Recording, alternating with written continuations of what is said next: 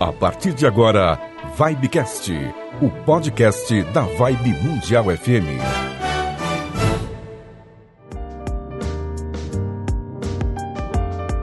Começando mais um Vibecast, o nosso podcast, o podcast da Vibe Mundial FM, aqui de São Paulo. Sejam todos muito bem-vindos. Como diz o Toninho Nascimento, que não está aqui hoje, Bom dia, boa tarde, boa noite, onde quer que você esteja para nos acompanhar. E hoje nós vamos falar sobre um tema muito importante, que é a educação emocional. E para isso eu estou recebendo aqui o escritor, professor, terapeuta e filósofo Alexandro Gruber. Muito bem-vindo, Alexandro. Oi, Samira, muito obrigado. Uma grande honra estar aqui falando com você. Para mim é uma oportunidade muito especial e hoje a gente vai falar desse tema tão importante para todos nós, que é a educação emocional. Então espero que todos que estejam ouvindo gostem e aproveitem muito esse conteúdo. Obrigada, querido. Então vamos começar o nosso bate-papo? Vamos, com certeza. Tão novinho, né, Alexandro? Você tem quantos anos? 26? 27 anos. 27, 27 anos. E você, você sempre se interessou pelas terapias holísticas, pela filosofia no geral, essa busca de algo na vida? Sim, na verdade, esse desejo ele vem desde criança, né? Essa curiosidade, esse interesse pelos assuntos ligados né, às questões da vida, à espiritualidade de modo geral, ou um novo entendimento, né, de como as coisas funcionam. Então, desde criança eu alimentei essa curiosidade, então sempre fui aquela criança muito curiosa, que gostava de estudar, que gostava de entender melhor as coisas da vida. E conforme né, eu fui crescendo, né, essa vontade ela só se tornou maior ainda. Né? E o campo da filosofia deu uma abertura muito grande, né? porque ela é muito parte exatamente desse tema, do entendimento da vida, de você ter uma nova visão.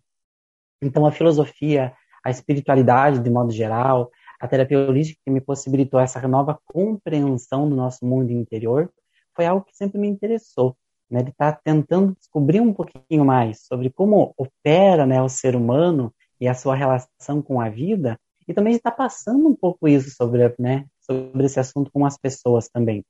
Porque se teve algo que eu percebi no decorrer desse estudo, é como a nossa vida melhora conforme nós entendemos melhor como a vida funciona. Então, uhum. a gente uhum. pode passar isso para que outras pessoas possam entender melhor sobre o funcionamento da vida, das suas próprias emoções, das leis que regem o nosso universo é extremamente prazeroso, porque todos nós estamos conectados uns aos outros, né? Eu sempre comento, a melhora de uma pessoa é a melhora do mundo. Então, é poder verdade. compartilhar né, esse conhecimento é o grande objetivo nosso. Nossa, é bem verdade isso, né? A melhora de uma única pessoa, a gente começa melhorando tudo ao nosso redor e isso muda o mundo, né?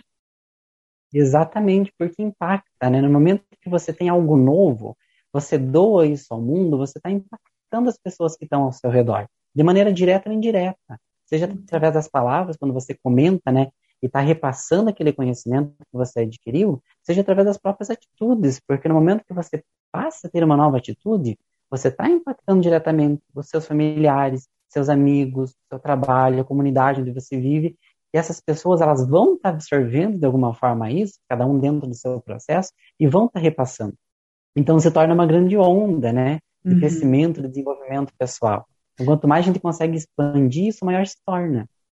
Como terapeuta holístico, você acredita que além das minhas atitudes que colaboram para mudar, para que as pessoas percebam e, e, mudem também, a energia que eu começo a emanar também é, é o que chega primeiro? Até os outros? É o que chega primeiro. É o que chega primeiro? É, é bem curioso. Quer dizer, eu não é, preciso muito... doutrinar ninguém, né? É só servir Exato. de exemplo. É só servir de exemplo, porque é ali é o princípio de tudo, né? O nosso uhum. mundo interno, nossa energia é onde tudo começa. Eu sempre comento, né, essa relação que a gente faz. Se a gente joga uma pedrinha ali na água, ela vai gerando ondas, né, ali dentro da água, dentro do lago. A nossa energia é a mesma coisa. No momento que a gente tem uma nova ideia, uma nova postura, a gente está jogando essa pedrinha ali que vai uhum. gerar essas ondas ao nosso redor.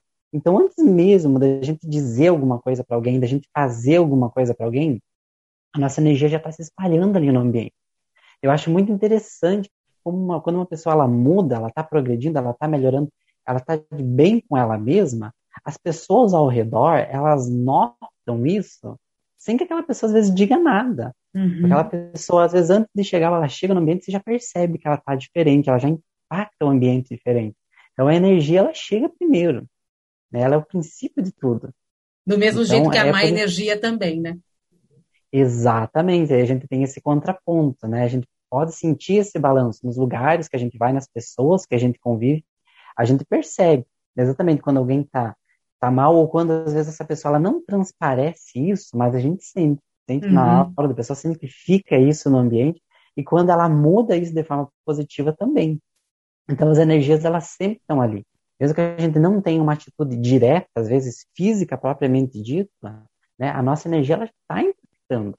Por isso é importante, né, esse cuidado sempre, né, com os nossos pensamentos, com as nossas emoções, porque mesmo que nós não estejamos percebendo, elas estão reverberando ali. Né? Elas estão presentes no ambiente. O tempo todo. Aí entra também você, como dentro do teu trabalho, você tem o espaço é, terapia interior, é isso? Que Sim, tem também isso. uma página em todas as redes sociais. Então ele tem grupos em Telegram, você está no Instagram, você está no Facebook com esse tema, terapia interior. E, e eu acredito também que você, como filósofo, é, como esse buscador de, de um mundo melhor, né? Eu posso até dizer isso, porque quando eu estou orientando os outros para poder se enxergar, você está buscando um mundo melhor, porque não é só a pessoa que fica bem, como você já disse, é o mundo todo ao redor que acaba ficando bem também. E você é autor de livros, né? O Venha Comigo Sim. e o, o que a vida quer te dizer. Quando você trouxe o nome terapia interior, eu já te pergunto, tá? É, vivemos em constante processo de terapia interior ou eu tenho que buscar isso aos poucos no meu dia a dia? Então, Samira, muito interessante essa pergunta, porque são as duas coisas, né? os dois processos eles caminham de mãos dadas. Quando eu comecei esse projeto de terapia interior, eu tinha recém terminado na minha faculdade de filosofia e também terapia holística, meu curso que eu uhum. fiz, e eu tive essa vontade de repassar isso para as pessoas, porque entra muito dentro daquilo que você comentou, dessa transformação que a gente faz no mundo. Porque uma coisa que eu pude perceber dentro desse processo é que o mundo ele se transforma a partir de ideias, a partir dos nossos pensamentos, a partir das nossas posturas. Então, essa revolução que a gente quer ver externamente no mundo, ela começa dentro de nós. Ela pode parecer muito pequena quando a gente pensa nisso, né, nesse assunto. Né? Ah, será que eu tenho a capacidade de mudar o mundo? A gente tem essa capacidade de mudar o mundo. Mas quando a gente para e pensa nisso, a gente imagina grandes feitos externos, feitos que são assim reconhecidos por milhares de pessoas, se tornar alguém famoso, influente. E na verdade é um processo indireto. Essa transformação que nós fazemos no mundo, ela acontece, nós participamos, mas muitas vezes nós não percebemos que nós participamos. Mas quando eu mudo, eu começo a acionar essas engrenagens da transformação. Então ela começa dentro das minhas ideias. Porque assim como a gente percebe que grandes, às vezes, tragédias que aconteceram no mundo, ou grandes absurdos que a gente vê até hoje acontecendo, começam através de ideias de pessoas que alimentam ainda preconceitos ou uma visão limitada da vida, as transformações para o melhor, elas começam quando a gente começa a ampliar essa percepção da nossa vida, da nossa existência. Então, nós nos transformamos e vamos transformando o mundo. Então, quando eu percebi isso, eu quis passar um pouquinho dessa ideia, dessa reformulação da vida para as pessoas. Né? E as redes sociais hoje elas nos propiciam isso, entrar é. em contato com pessoas de qualquer lugar do mundo, pessoas que vão estar recebendo esse conteúdo. E eu acredito muito que esses conteúdos eles chegam exatamente na hora certa que aquela pessoa está preparada para isso, ou para começar a perceber essas questões. Energia, né? Todo, energia, exatamente, a sintonia. Então eu acredito muito que todo o conteúdo que eu posto vai chegar exatamente às pessoas que estão precisando daquele conteúdo ou que estão precisando começar a ter essa nova percepção. E aí me veio a ideia, como é que eu ia chamar exatamente esse trabalho? Me veio terapia interior porque é exatamente dentro desse ponto de vista, de que a nossa vida ela começa dentro de nós. Né? Ela começa dali e ela reverbera para fora. Então nós precisamos fazer essa terapia interna, que é essa busca do equilíbrio interior. E aí a gente entra dentro dessa sua questão, né? se esse processo ele acontece naturalmente ou se nós precisamos buscar esse processo. Ele vai acontecendo naturalmente, né? eu acredito muito nisso. Uhum. Todas as situações que nós enfrentamos a nossa vida, e isso eu abordo muito dentro do livro, né, o que a vida quer dizer, são mensagens, são desafios que estão estimulando, que estão exercitando o nosso emocional. Então, desde uma situação, às vezes, benéfica que eu vivencio, ou uma situação que ela é mais densa, tá? elas estão ali me desafiando. Eu tenho que processar isso dentro de mim, uhum. analisar o que está acontecendo, o que, que eu vou fazer com isso, e depois eu tenho um resultado final, que é como aquela experiência me transformou. Se nós formos analisar na nossa vida, é assim, né? Cada experiência, ela nos transforma. Porém, quando esse processo é natural assim, muitas vezes nós não sabemos digerir o que acontece na nossa vida. Né? Porque nós não temos esse preparo, nós não temos esse entendimento. Nos falta essas ferramentas. Então a gente vai na prática, a gente vai empurrando como dá, só que muitas vezes é aí que a gente começa a absorver, às vezes, uma série de mágoas, traumas, bloqueios emocionais, porque a gente não conseguiu processar muito isso. Então, quando eu começo a ter a consciência, e aí é o ponto-chave, né? Uhum. Poxa, na minha vida estão acontecendo uma série de eventos. Eu necessito de uma nova compreensão da vida. Eu necessito uma nova compreensão de mim mesmo. Aí eu começo a tornar essa terapia interna um processo consciente, né? Aí eu vou analisar o que, que eu preciso fazer, o que, que essas experiências estão me ensinando, o que, que eu estou podendo absorver dessas experiências, como eu posso me tornar uma pessoa melhor.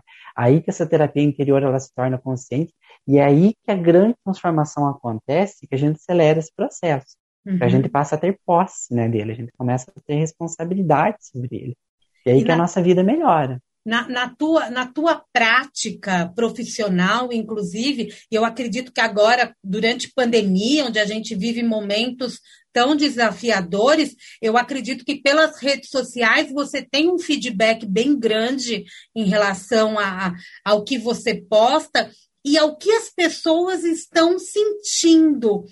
Muita gente vai empurrando com a barriga, né? No sentido de Exatamente. que eu não percebo que emoções eu, eu noto, mas às vezes alguém chega até mim e fala: como você é medrosa, ou como você é bloqueada nesse sentido.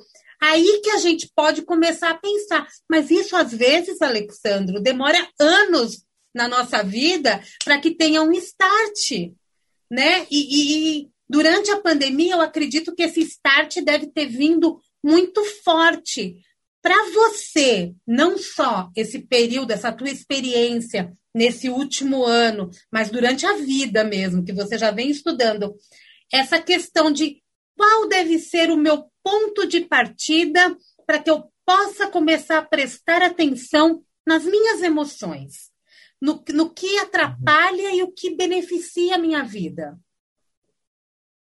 Muito interessante isso, Samira, porque o que nós estamos enfrentando hoje é um momento desafiador, né? coletivamente desafiador, que é a pandemia, algo inédito né, na história da civilização, dentro desse contexto moderno né, que nós vivemos hoje, uhum. até ligado às tecnologias e tudo mais, e ela foi exatamente um start coletivo né, um insight que fez a gente perceber de que a gente precisa reavaliar as nossas emoções e a nossa vida, né, de modo geral. Uhum. Então, mesmo quem não foi afetado diretamente pela pandemia, foi indiretamente, porque todos nós vivemos esse contexto coletivo, desse desafio né, que a pandemia nos trouxe. Então, a gente percebe essa necessidade coletiva né, de despertar. É, quando a gente não faz esse processo consciente, a gente percebe que a própria vida envia mecanismos que façam a gente perceber que às vezes a gente não está caminhando por um caminho bom. A gente precisa redefinir uhum. a maneira como a gente está agindo, a maneira como a gente está reencarando a vida. Agora, claro, esses processos eles acontecem a todo momento, também de forma individual. Então eu percebo que muitas pessoas começam a perceber essa necessidade de avaliar as próprias emoções, como é que elas estão lidando com a vida a partir de situações de dor. Então, quando elas hum. enfrentam geralmente grandes desafios na vida delas, elas começam a perceber, poxa, não dá mais para negar, não dá mais para empurrar né, com a barriga, eu preciso pegar isso e analisar, eu não estou conseguindo lidar com isso.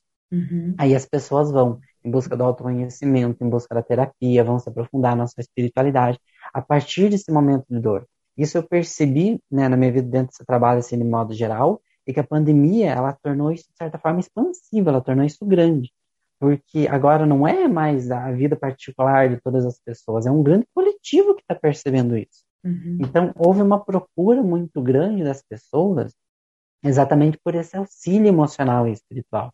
E eu tenho visto isso dentro da página, tanto nos comentários quanto nas mensagens que eu recebo, né?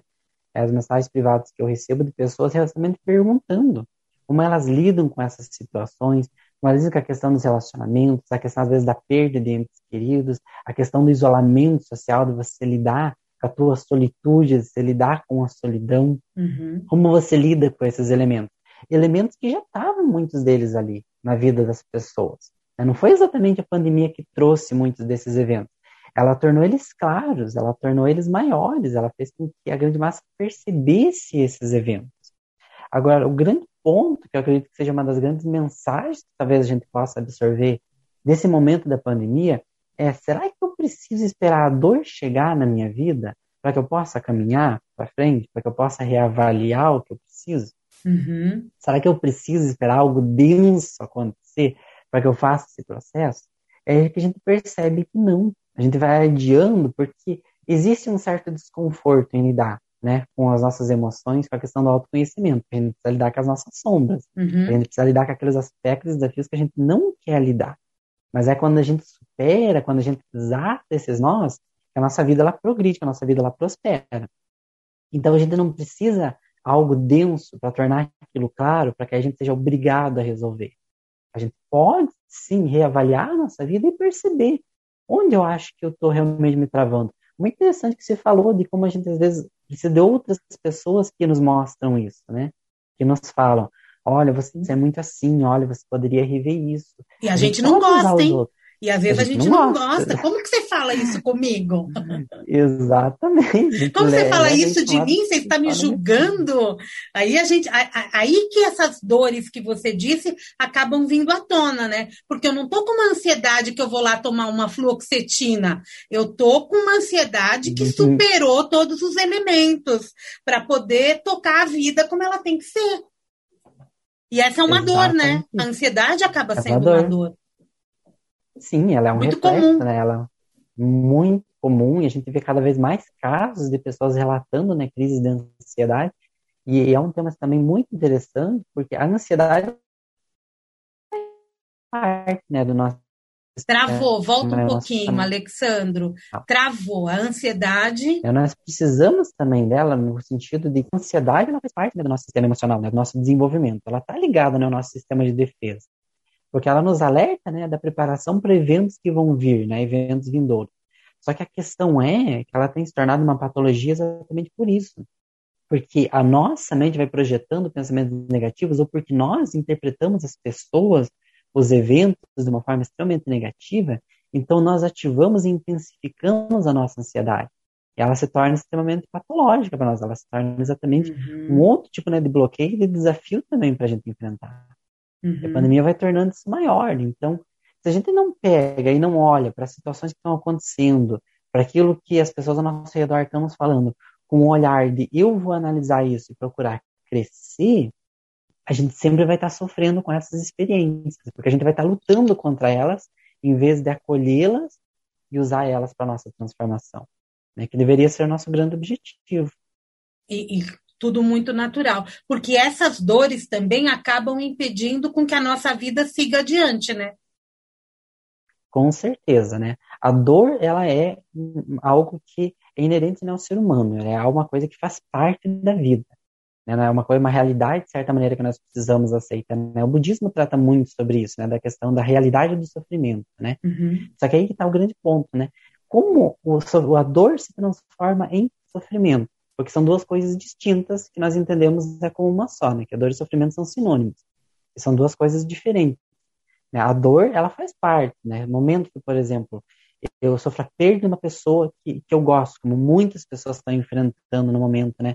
Da pandemia. O que, que acontece? Eu sinto uma dor, eu não posso negar essa dor ou achar que ela é totalmente negativa, eu vou sentir, ela faz parte do processo de luta, ela faz parte desse processo de entendimento da realidade que está na minha volta. Uhum. Mas se eu não procuro entender o que está acontecendo, as leis da vida, se eu não procuro transpassar essa dor e superar esse desafio, ver como eu me adapto diante dessa nova realidade, ela se transforma em sofrimento. Tá. Exatamente, eu vou prolongando algo que eu não internalizei, que eu não resolvi dentro de mim. E isso vira doença? Essa isso dor, ela doença. Pode, pode virar uma doença. E isso é Sim, muito mais sério. Muito mais sério, porque ela começa ligada a algo emocional, a algo energético também, que vai reverberando para o corpo, e ela vai somatizando. Então, isso a gente vê muitas pessoas tendo exatamente esses sintomas emocionais, que com o passar do tempo vão se agravando em determinadas doenças, que são puramente reflexos exatamente dessa dor que não foi bem trabalhada. Então, quando nós procuramos entender que a dor faz parte da realidade humana, mas que nós precisamos exatamente resolver ela dentro de nós e não procurar processos que vão só solidificar ela, aí sim, se eu não faço trabalho, ela se transforma às vezes até numa doença física.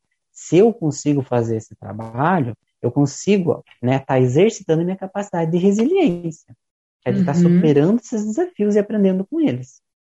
Tá. Tudo isso, então, são cuidados emocionais extremamente importantes na vida de qualquer um de nós.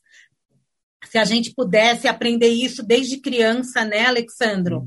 Exatamente, Se tivesse essa exatamente. educação emocional já na escola, naquele primeiro momento que a criança vai para a escola e não quer ficar, e aquilo começa a ser trabalhado de uma forma bem bacana, a gente se torna um adulto melhor, né? Mais forte. Um adulto melhor muito mais, mais forte. forte. É interessante de analisar. Porque a questão da educação emocional, ela, de certo ponto, foi relegada. A gente vê que até o próprio desenvolvimento da questão da tecnologia, né, da, da questão da educação emocional, ela é muito recente, né? Ela é o estudo da psicologia, ela tende, né, a praticamente um século, né, dois atrás.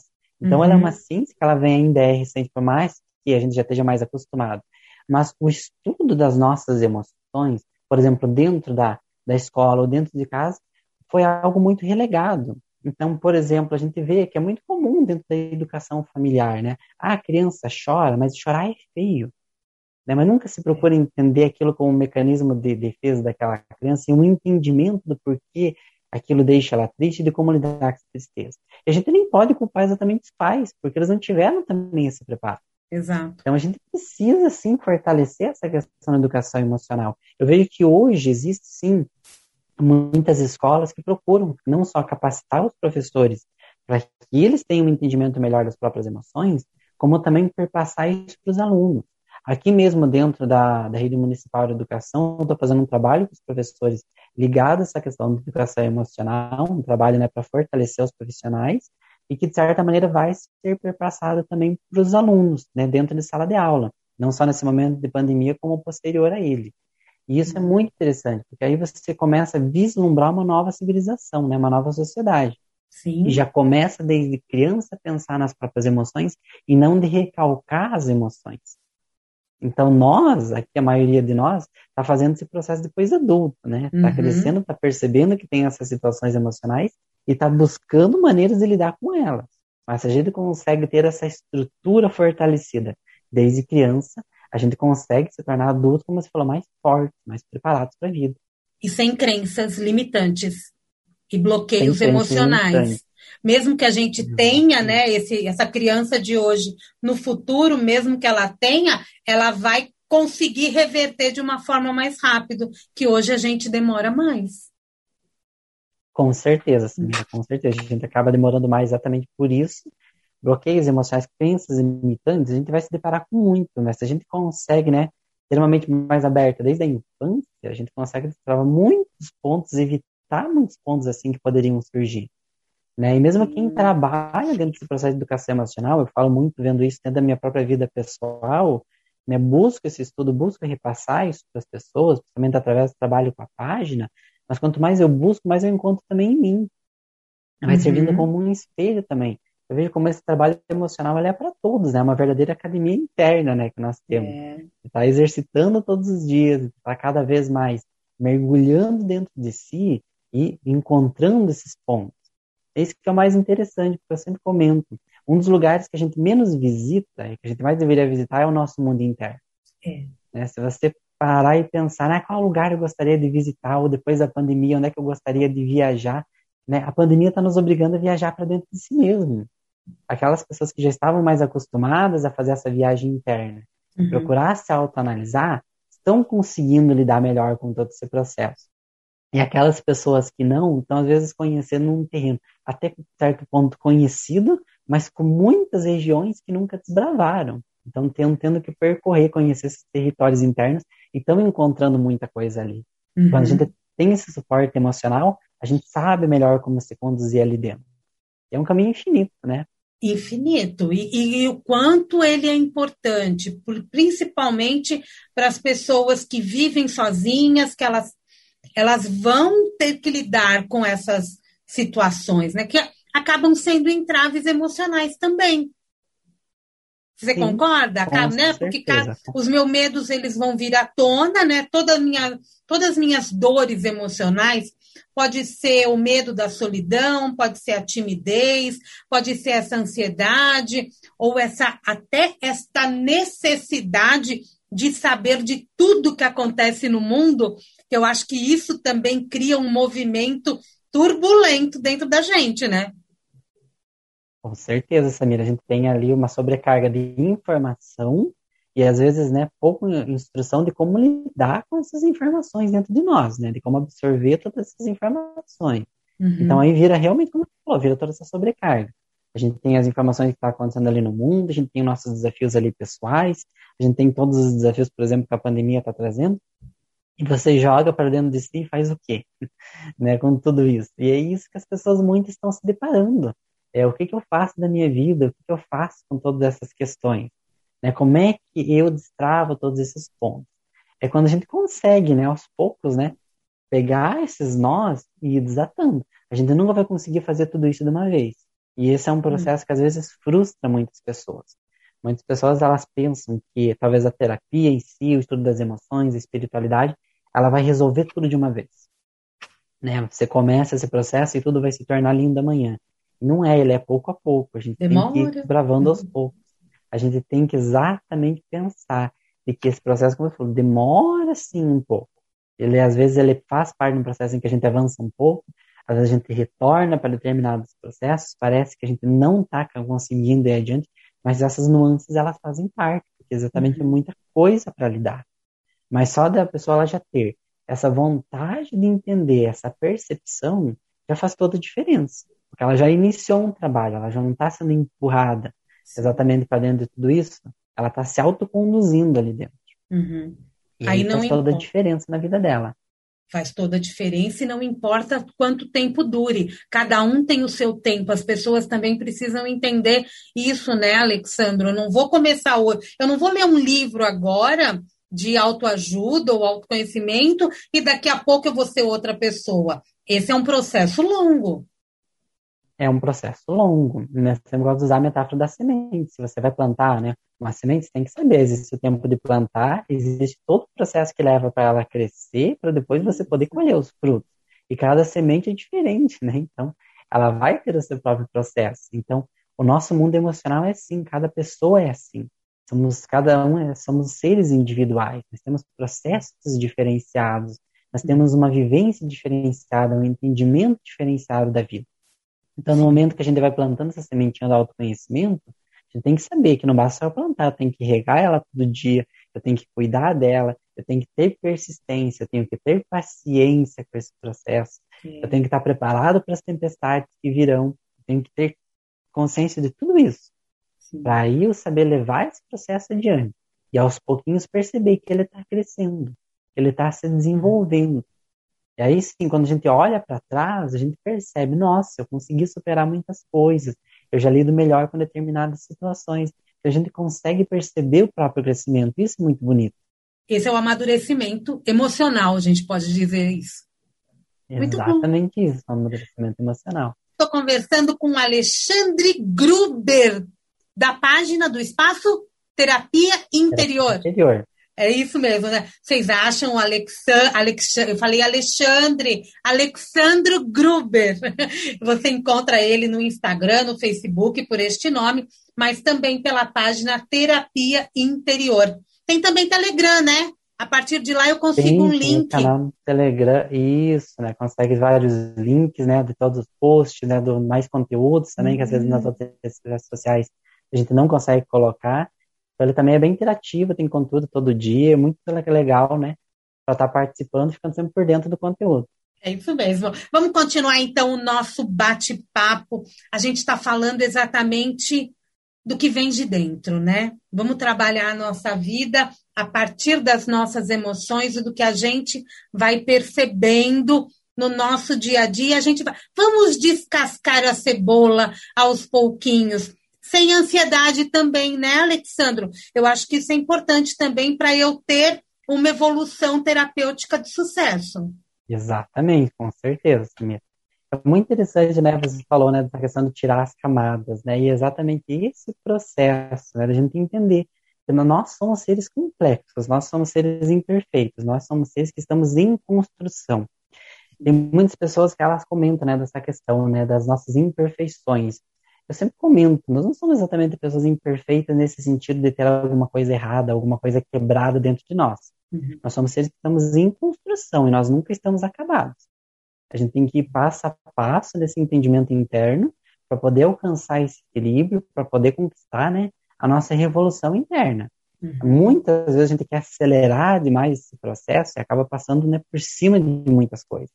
E é importante a gente entender exatamente é passo a passo. O primeiro ponto é começar, talvez seja exatamente, né, qual que é o meu maior desafio, o que mais me incomoda, o que mais me abala, o que mais eu preciso lidar.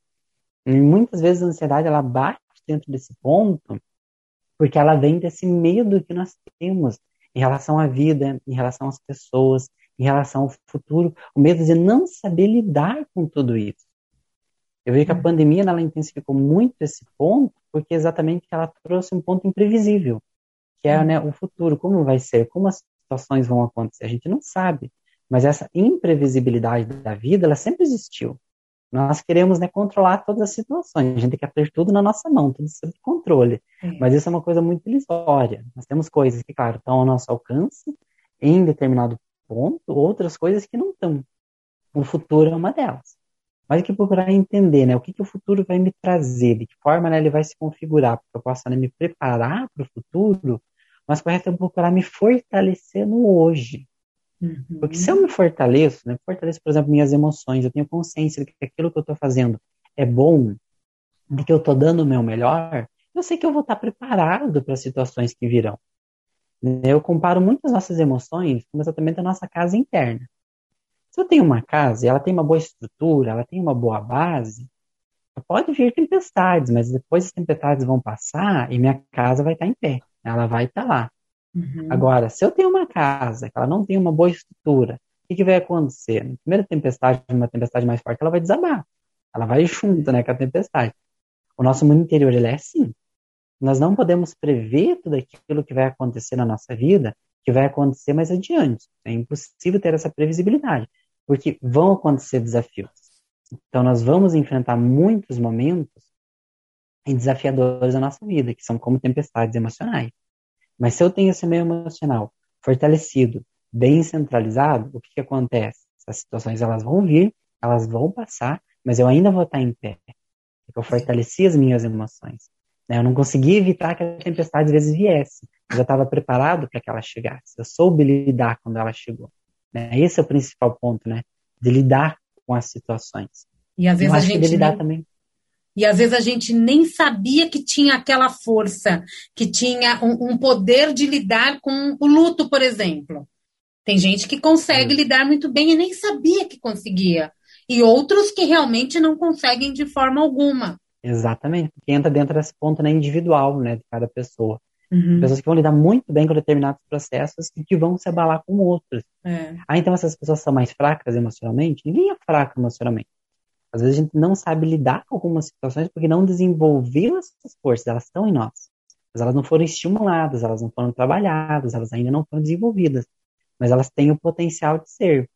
Agora, um ponto importante da gente entender dentro desse processo, né, da questão desse desenvolvimento dessas forças, é entender de que muitas delas vão acontecer, né, situações que vão acontecer, e aí vão estimular, né, vão nos desafiar, a, dar, uhum. estimular essas forças. E como você falou, a gente vai conseguir desenvolver isso bem, outras não tanto. Mas uhum. aí a uhum. gente tem uma mensagem do que, que eu preciso trabalhar, que pontos que eu preciso desenvolver em mim. Né? Se eu não sei lidar com uma situação de luta, né, que está acontecendo, que está me abalando, então a vida está me mostrando exatamente um ponto a começar dentro desse desenvolvimento emocional. Então, mesmo quando a gente não sabe lidar com uma situação, mas a gente está recebendo ali mensagem da vida, do que, que a gente pode trabalhar, do que, que a gente está precisando exercitar para melhorar esse ponto. Então, isso é muito interessante, a gente perceber que a vida está conversando com a gente a todo momento. Né? A gente está preparado. Atenção. Exatamente. A gente está preparado para ouvir, prestar atenção, a gente consegue absorver essas mensagens, a gente consegue usar isso na nossa vida.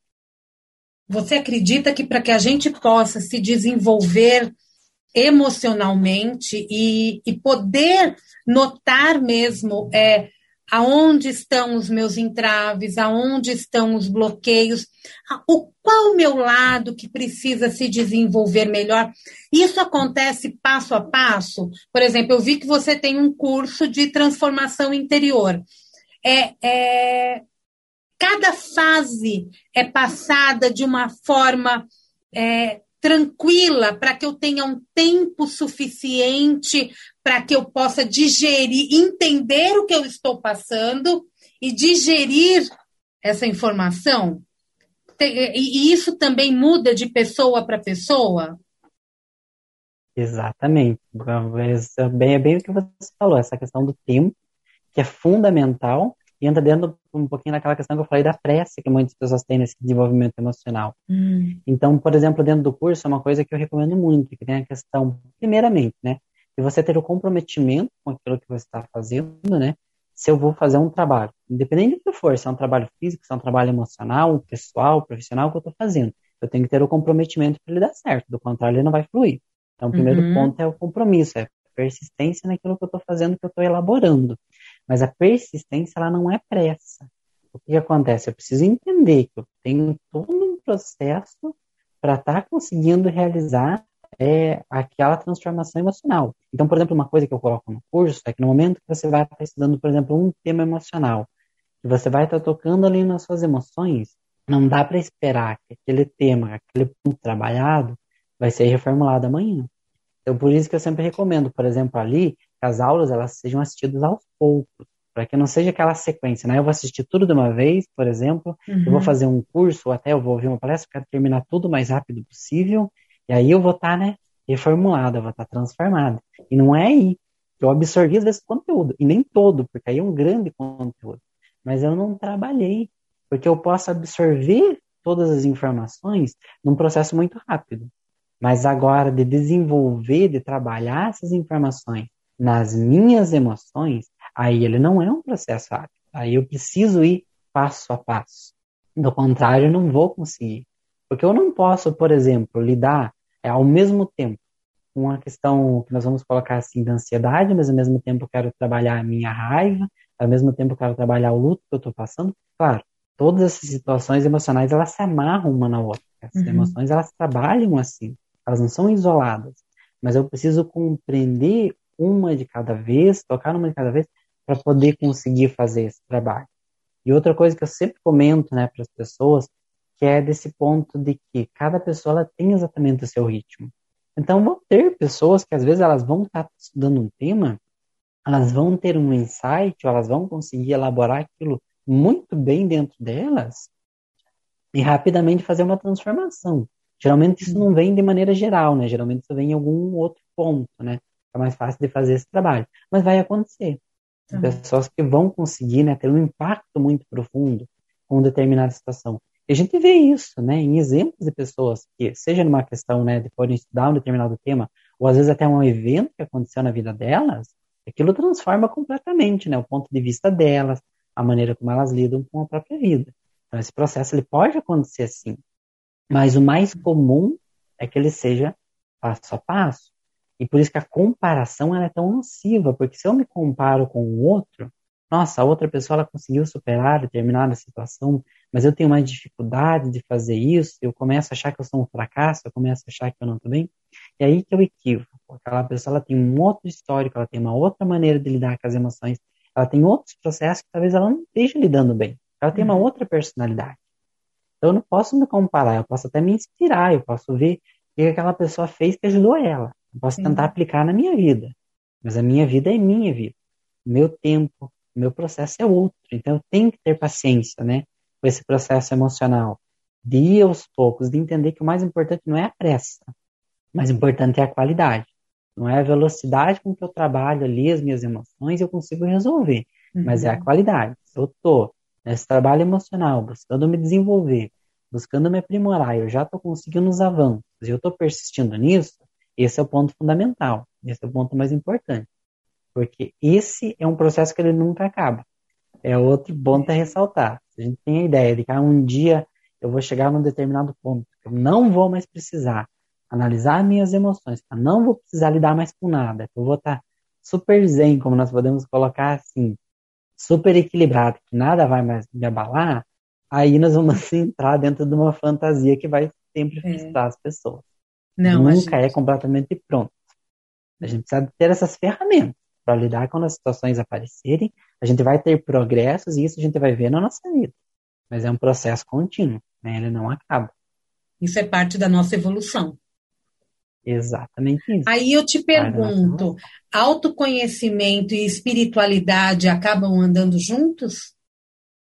Autoconhecimento e espiritualidade, elas sempre vão andar de mãos dadas. É. Por mais que as pessoas tenham essa ideia de que espiritualidade, às vezes, ela é ligada completamente à religião. Então, as pessoas podem pensar, eu não acredito, eu não tenho uma religião, então eu vou separar isso, eu vou trabalhar autoconhecimento de forma separada. É totalmente ao contrário. É porque a espiritualidade, primeiramente, ela não está ligada a uma doutrina específica, né? A espiritualidade é nosso modo de viver, é nosso modo de entender a vida de uma maneira transcendente. Por mais que eu entendesse, digamos, que tudo acabasse né? Que não houvesse mais nada. Essa é a minha visão espiritual da vida. Né? De falar assim, uhum. que é a minha maneira de processar a existência. Se a pessoa fica bem com isso, tudo bem. Ela fez o seu processo, mas a espiritualidade ela está alinhada a isso. Agora, se eu não estou fazendo uma análise de mim, do que, que realmente funciona para mim, da minha vida, como é que eu posso dizer, então, que eu estou entendendo a espiritualidade? Preciso dessa análise. Né? Eu preciso me conhecer, eu preciso estar tá, entendendo a vida.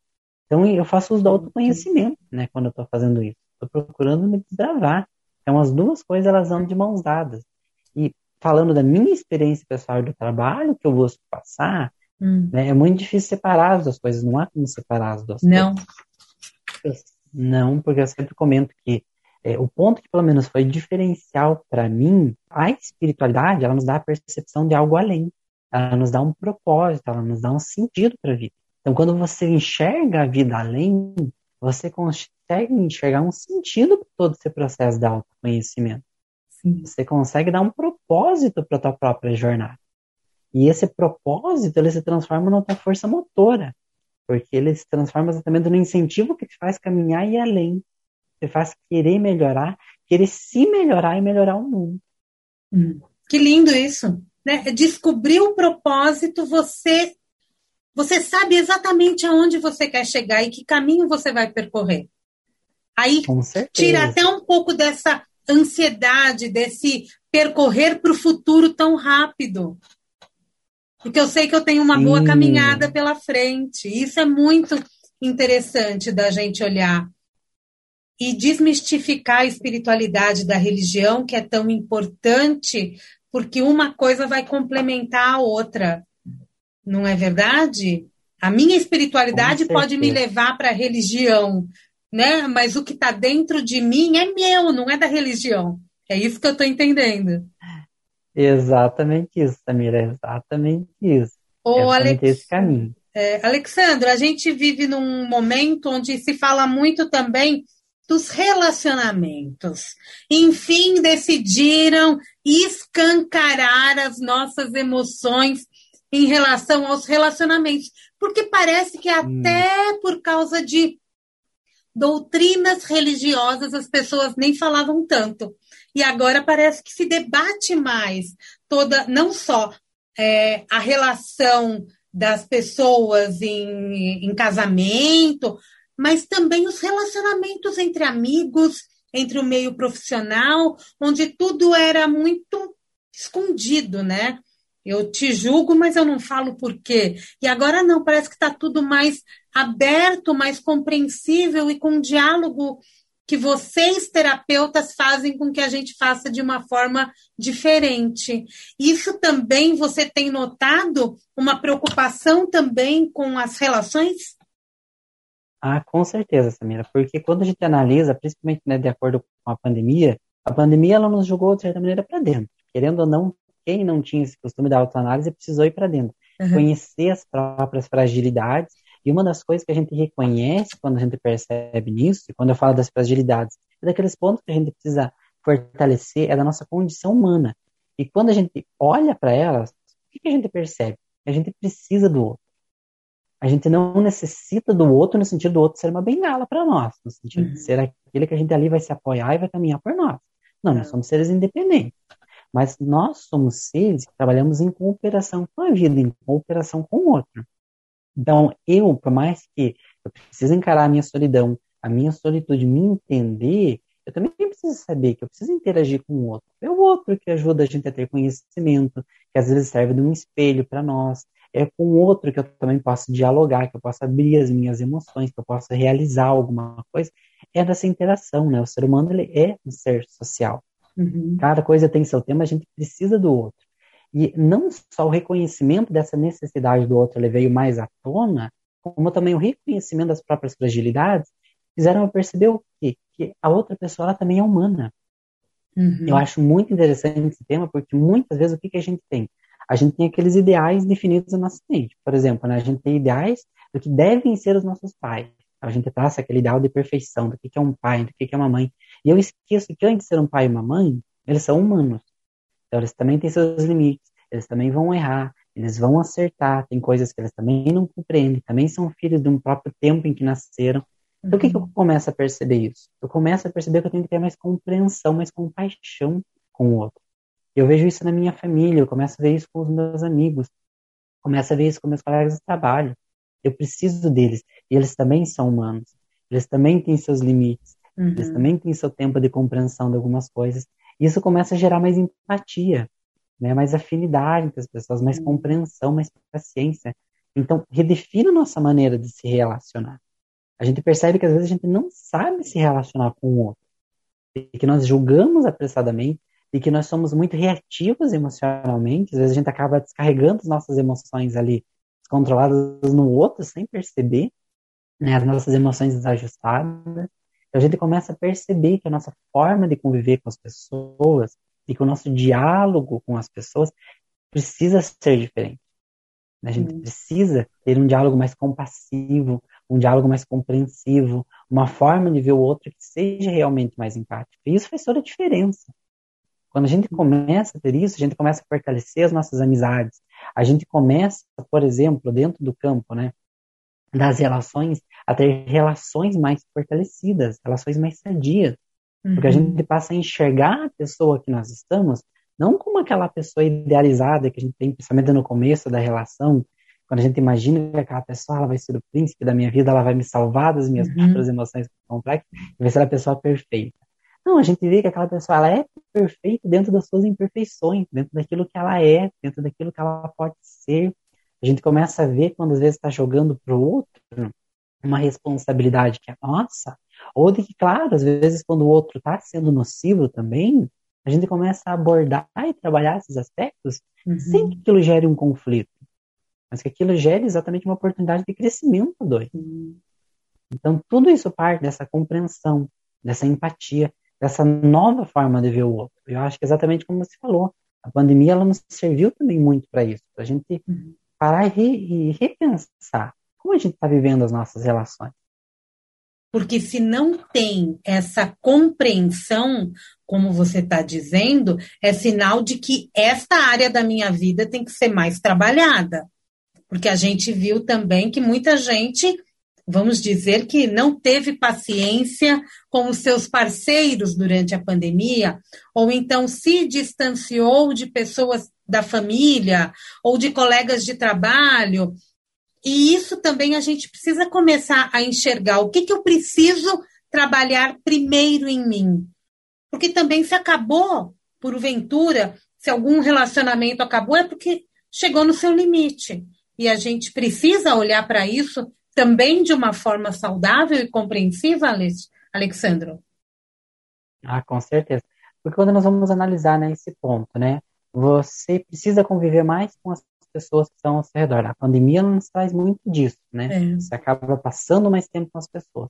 Você acaba passando mais tempo com as pessoas, você vai ter mais contato com as qualidades delas, as virtudes, também com as sombras que elas têm, e com a nossa autoprojeção das nossas próprias sombras, dos nossos próprios conflitos em cima das outras pessoas. Uhum. Então, quanto maior esse convívio, mas é maior também a minha fragilidade interna, mais conflitos vão ocorrer.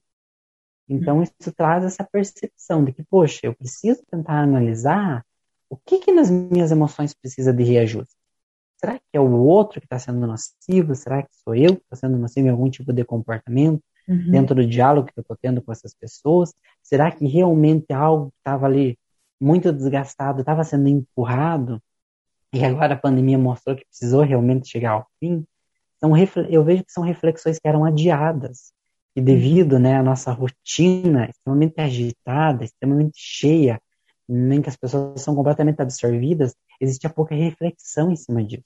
Sim. Uma das coisas que a pandemia fez com que a gente desacelerasse muito. A gente entrasse mais em contato com as próprias emoções, com outras pessoas ali do nosso convívio pessoal. E aí o que, que acontece? No momento que você desacelera, você tem mais tempo para você pensar e refletir. Você tem mais tempo para digerir as coisas. E aí muita coisa que não era vista, porque passava né, é, muito rápido, a gente para e analisa. Poxa, o que, que eu estou fazendo com isso? Como eu estou levando isso? Será que isso faz sentido para que eu leve na minha vida? Uhum. Então, muitas dessas questões vieram. Então, teve pessoas que sim terminaram relacionamentos, por exemplo, né, afetivos, dentro dessa fase de pandemia, porque viram que não tinham estrutura mais para continuar. Outros porque não tiveram força de vontade para trabalhar diante desses desafios que a pandemia mostrou. Então, também tem casos assim. Uhum. Então, por isso que nós sempre temos que fazer exatamente essa reflexão, né? o que, que eu preciso trabalhar? Há pontos a melhorar dentro desse diálogo com as pessoas, ou há coisas que eu preciso finalizar e é isso que vai servir para o meu progresso? Entendi. Esse é um ponto também interessante. É. E entender esse final de ciclo também acaba sendo importante, né? Com certeza, porque o estudo das emoções a gente precisa entender, ele não pode ser algo fechado no sentido de eu vou tentar digerir aqui dentro, mas eu não vou fazer nada lá fora. Uhum. Não, muito pelo contrário, né? Tudo tem seus reflexos. Então, no momento que eu trabalho minhas emoções, uma nova visão de mundo, eu começo a agir diferente ali, ali fora. Então, eu vou começar a perceber que tem coisas que precisam fechar, de um fechamento de ciclos. A vida, ela é cíclica. É. Né? Heráclito trabalhava muito dentro dessa questão de como a vida é fluídica, de como tudo muda, né? Tudo está em uhum. constante mutação. Então, dentro desse ponto de vista, o que, que a gente tem? a gente tem que as coisas elas são assim, elas são cíclicas, que tem coisas que, analisando um pouquinho nessa questão dos ciclos da nossa vida pessoal, se eu vou fazer uma autoanálise da minha vida pessoal, eu vou perceber que eu não posso ter as mesmas atitudes que eu tinha quando eu era criança. Aquele uhum. ciclo se fechou porque aquilo ali terminou. Aquele uhum. ciclo se fechou porque aquilo ali terminou. Nem quando eu era na minha adolescência, porque também era uma outra estrutura de vida, era uma outro tipo de compreensão. Então, uhum. Então agora eu vivo uma nova fase tudo na vida também passa por esse ciclo. Então, eu vou viver dentro de um relacionamento, eu preciso saber que a relação ela não vai ser igual como era no começo. Ela exige novas posturas, ela exige posturas mais maduras, outros tipos de comprometimento. Então, eu preciso ter esse entendimento, eu preciso saber me renovar, me readaptar. Então, uhum. determinados ciclos, eles terminam assim, porque eles precisam de uma ressignificação. Eles uhum. precisam de uma readaptação. Não no fim, no sentido de eu não quero mais, né? Acabou. Mas outros sim, outros a gente percebe que elas chegaram a um limite, elas chegaram exatamente a um ponto em que eles precisam ser finalizados assim. A gente precisa ter essa compreensão cíclica da vida, né? E é incrível, Olha eu tenho só, né, certeza né, que o ouvinte que ficou nos acompanhando até agora, ele com certeza está aí se analisando e percebendo como que ele está fazendo a sua terapia interior e como que ele está lidando com a própria vida. Não é? Que eu Isso, acho que é esse é o recado principal. Alexandro Gruber, deixa uma mensagem para o nosso ouvinte.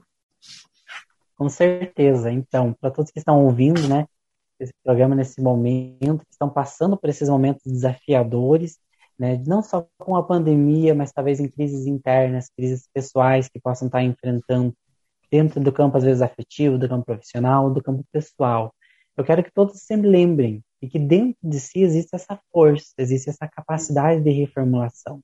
Nós temos um instrumento principal, que é a nossa força interna, que são as nossas emoções, que é a nossa capacidade de resiliência e de transformação. É exatamente essa capacidade que nos torna aptos para vivenciar, aprender e superar qualquer coisa, qualquer desafio que nós enfrentamos.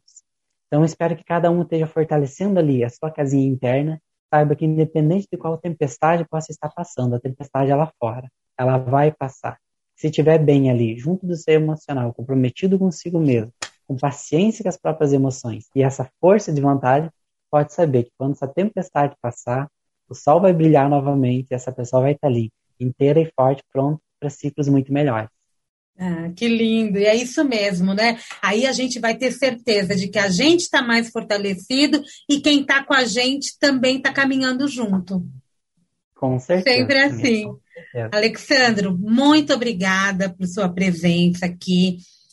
Foi uma hora de bate-papo super gostoso. É, fiquei muito feliz em te conhecer à distância. Logo, logo tudo isso vai hum. passar. Você vai poder vir para São Paulo. A gente vai para Cruz Machado aí no Paraná. A gente vai um dia se encontrar pessoalmente, com certeza. Viu? Quero deixar aqui com um. Certeza, é, vamos deixar aqui para as pessoas os seus contatos. Vamos lá, como te achar? Então, para as pessoas que querem me achar dentro das redes sociais, né, pelo Instagram, né, arroba uhum. Alexandre underline Gruber ou arroba né, terapia underline interior, que vão estar entrando em contato né, com os trabalhos escritos, né? Pode usar também as mesmas né, arrobas de pesquisa no Facebook também, uhum. né? E tanto numa rede social quanto na outra, a gente tem né, o link para o canal no Telegram, para quem quiser acompanhar ali mais o trabalho, para quem quiser né, conhecer mais informações, cursos, novidades, né? Sobre esse assunto, tanto do trabalho interno das nossas emoções, a espiritualidade, do autoconhecimento, então pode estar acessando ali, e vai com certeza estar entrando em contato com esse trabalho, pode estar mandando uma mensagem, e dentro do tempo, dentro do possível, a gente sempre vai estar respondendo todo mundo para dar continuidade a esse trabalho a todas as necessidades. E gostaria de agradecer a você, Samira, por essa Imagina. oportunidade tão especial de estar falando aqui na Vibe Mundial, que eu tenho tanto carinho, que passa essa mensagem tão positiva para o nosso mundo todo e é especial porque não só no momento que a gente vive, mas por toda a nossa vida, né? Porque a evolução do conhecimento ela começa nisso, na propagação de conteúdos que fazem bem para a alma e um prazer imenso de conhecer. E eu tenho certeza que, como você disse, a gente vai ter essa oportunidade pessoalmente, para se conhecendo também, tá trocando essa energia gostosa que a gente trocou hoje também nessa conversa, que para mim assim foi extremamente prazerosa. E espero que para o ouvinte também. Com certeza. Obrigada, viu, querido? Sucesso para você, Obrigada. viu? Muita saúde, muita nós. paz para todos nós. Obrigada, viu? Assim seja, para assim todos. Seja. Obrigada a você. E nos acompanhe pelo vibemundialfm.com.br e nas redes sociais também, é só procurar Vibe Mundial. E agora também tem Vibe Mundial Store. Acesse a nossa página e o site também Quer dizer, a loja esotérica de quem mais entende de esoterismo aqui no Brasil. Obrigada, Alexandro. Sucesso, viu, querido? um beijo a todos. Até. Tchau. A partir de agora, Vibecast, o podcast da Vibe Mundial FM.